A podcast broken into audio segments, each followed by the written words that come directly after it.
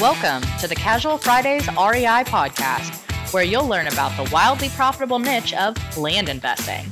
Active land investors Adam Southey and Justin Sleva are here to share their experiences with you so that you can learn how to build massive cash flow and huge profits from this highly lucrative niche. So without further ado, here are your hosts, Adam Southey and Justin Sleva. Hey, what's up, guys? I'm Adam Southey here with my co-host, Justin Sleva, and this is the Casual Fridays R E I podcast. Today, we're talking about forcing appreciation. Before we do that, though, let's talk about the Casual Fridays land flipping blueprint. Guys, if you're thinking about getting this niche, you've got to check this out. We've taken all the knowledge we've gained through the years of consulting and the hundreds of clients and put it into this course. It's in an easy-to-follow video format. It's got all the contract scripts and forms that we use in our daily business, and everyone that joins gets a free one-on-one training with either myself or Justin. So if you're interested in learning more, all you got to do is go to our website at casual fridays r e i dot com. Click on the training tab, set up a strategy call, and we'll go over everything you need to know to get started. What up? Hey. Happy Friday. Happy Friday. I like today's topic.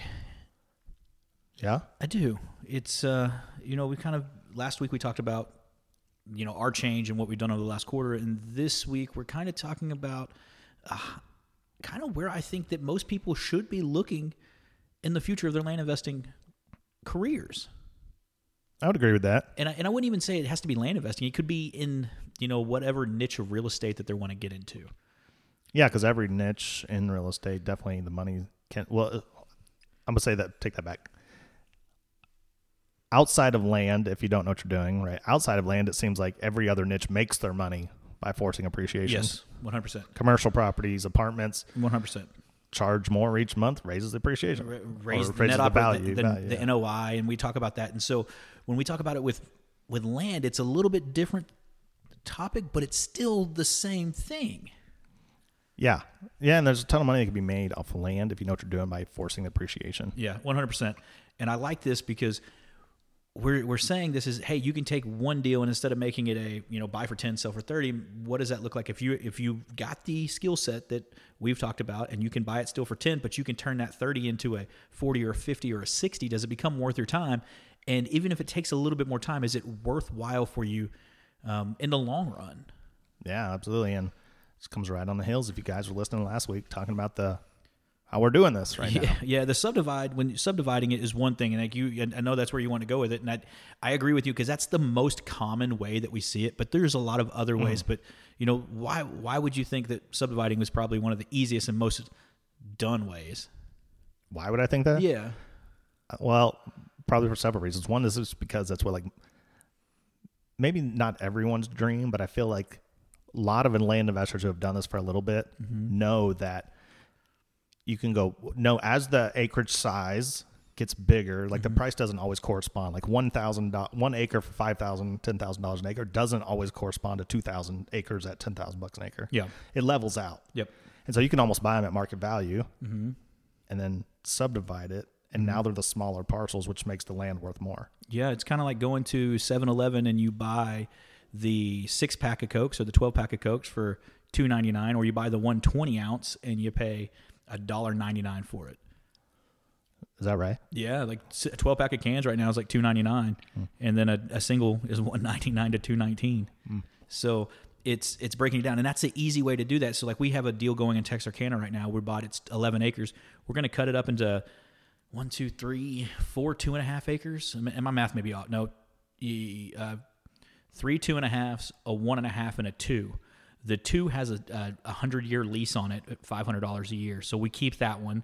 The other ones all sell. We were in it for, we paid more than we would. I think we, our blind offer was like twelve grand. We ended up settling at thirty because of this exit strategy. And we'll end up getting about one hundred thirty, one hundred forty back. What kind of fifty-year lease? It's a tank farm. So it has the tanks from a well. Hmm. So heavily treed, has has utilities on the road, has ass, a house used to be there. The house is gone and been taken out, but still has city water, city sewer, right across from an elementary school. It's going to be a really nice little way to force appreciation. How big a tank? This is just curiosity. Oh, dude, I don't know. There's like three of them on there. Oh, oh. So it's yeah, it's but that's again, that's when we say, hey, what does what does your future look like, and how do you how do you want to grow your business? Like me personally, I don't want to send out ten thousand pieces of mail, or as I've seen some people tell me, oh, an advanced member should be sending out fifty thousand pieces of mail a month. Like, I, I don't want to get down that rabbit hole, but if they're telling you that, it's because they get a kickback off you. Let's just, let's just be real with each other, so so you know. But well, a kickback would be okay. A massive, a yeah. massive payment. Yeah, that, you know, yeah. and that, yeah, whatever. yeah. So, but if you can take that same that one deal and turn it into five or six, what does that look like for you? And that's just one thing. That's just just the subdivide. You know, the six pack method. You know, buy a six pack and sell it individually. I mean, that's what little convenience stores do. That's what Sam, like they go to Sam's and they buy it at Sam's and break it down and put the boxes of candy bars out there and you pay for the candy bar. No.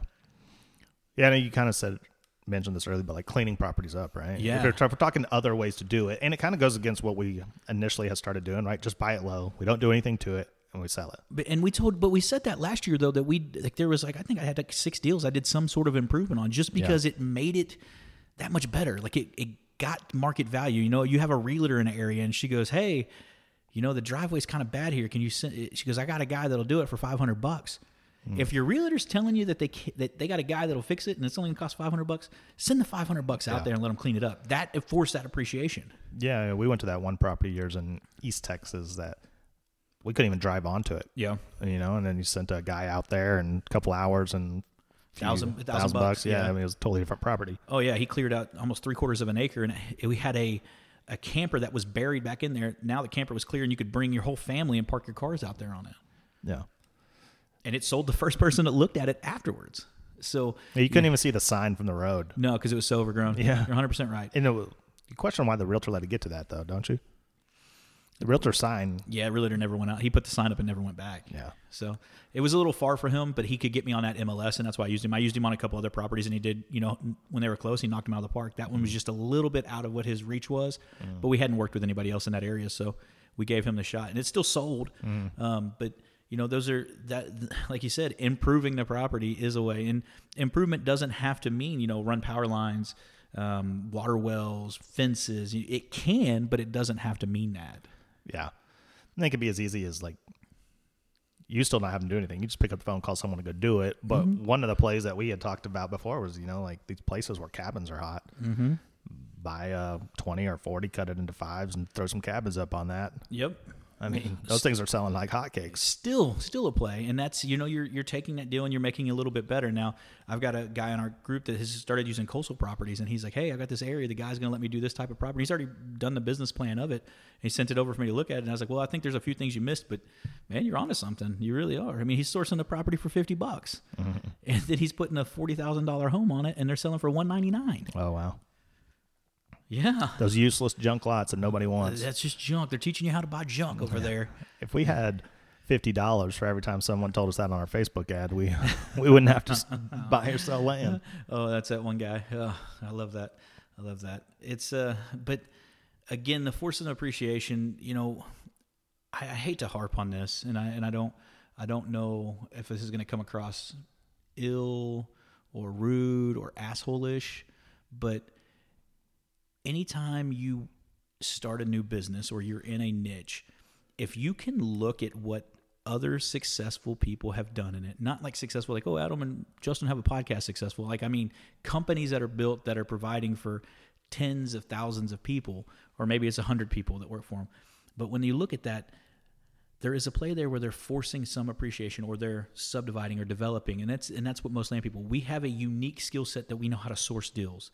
But that just gives us the opportunity to learn a little bit of what they do, mix it with what we do, and we have a successful winning combination.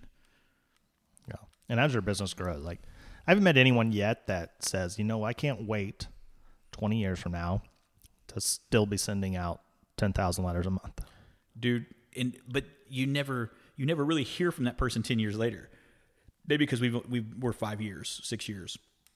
But what we do hear is that year, that person that goes to does a coastal property. He, his first time he does it, and he gets his first three or four and he sells them for, um, you know, he buys them for fifty bucks and sells them for five hundred.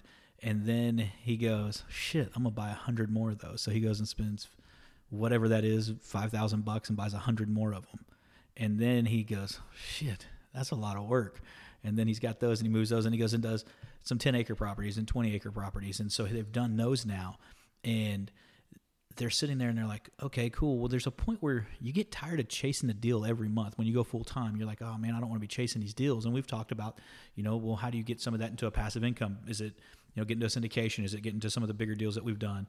Um, so there's there's different plays there, but it's a I, I don't know that I know of anybody that says, hey, you know what, for the next twenty years, I'm going to send out, or they have for the last ten or twenty years, sent out offers on five to twenty acres mm. and have done it consistently. Uh, you have to force the appreciation in yourself. How about that? That's a good fair one. Right? I like that. that. I mean, that's very true, because in order for like a career to evolve, you got to continue to learn and develop mm-hmm. yourself and continue to grow. And before you know it, the person who started has appreciated into a, like a professional that yeah wouldn't even do a coastal property anymore. Yeah, I've got like six just sitting in my desk that I need to do something with. So if anybody wants some coastal properties, just holler at me. I can give it to you what I have them in, have into them. But no, and that's the uh, that's funny that you say that. And I, we've done a it's no lie, it's no uh, surprise that we do a bunch of podcast guests. And you know, one of the most common questions we get is, "What's your favorite book to read?" Like, what book is like just resonated with you that changed your outlook on life? And for me, that's a hard one to answer, but I do always answer it with, the best thing I've ever done for myself is taken, you know, an hour in the morning and looked at other niches and things about the niches, like get granular and like, you know, note investing. Why is note investing important? Like people, how they do that, and then try to relay it back to land, joint ventures, you know, um, whether it's development and looking at replatting something and selling it as the plat. I mean, there's a way to force appreciate that, you know, learning how to fix deeds, um, learning how to do undivided interest and fix those and get everything back together. You know, things like that all play into the, the forced appreciation of yourself, like you just kind of so eloquently put, but it also helps your business grow from that base level of sending out a piece of paper, getting a signed deal back, taking that deal and, and going back to market with it. Mm-hmm. Yeah, speaking of those questions that we get on podcast, uh-huh. I freaking hate those when they're surprises. What's your favorite way to give back to your community? Duh. Yeah, that's good. I, I, I'm always ready for those, Adam. Yeah, I'm ready for those. It's, you've got to get feeding you, a line of bullshit. Whatever, whatever, and that's and that's you know that's the fun part about the the different podcasts, but the.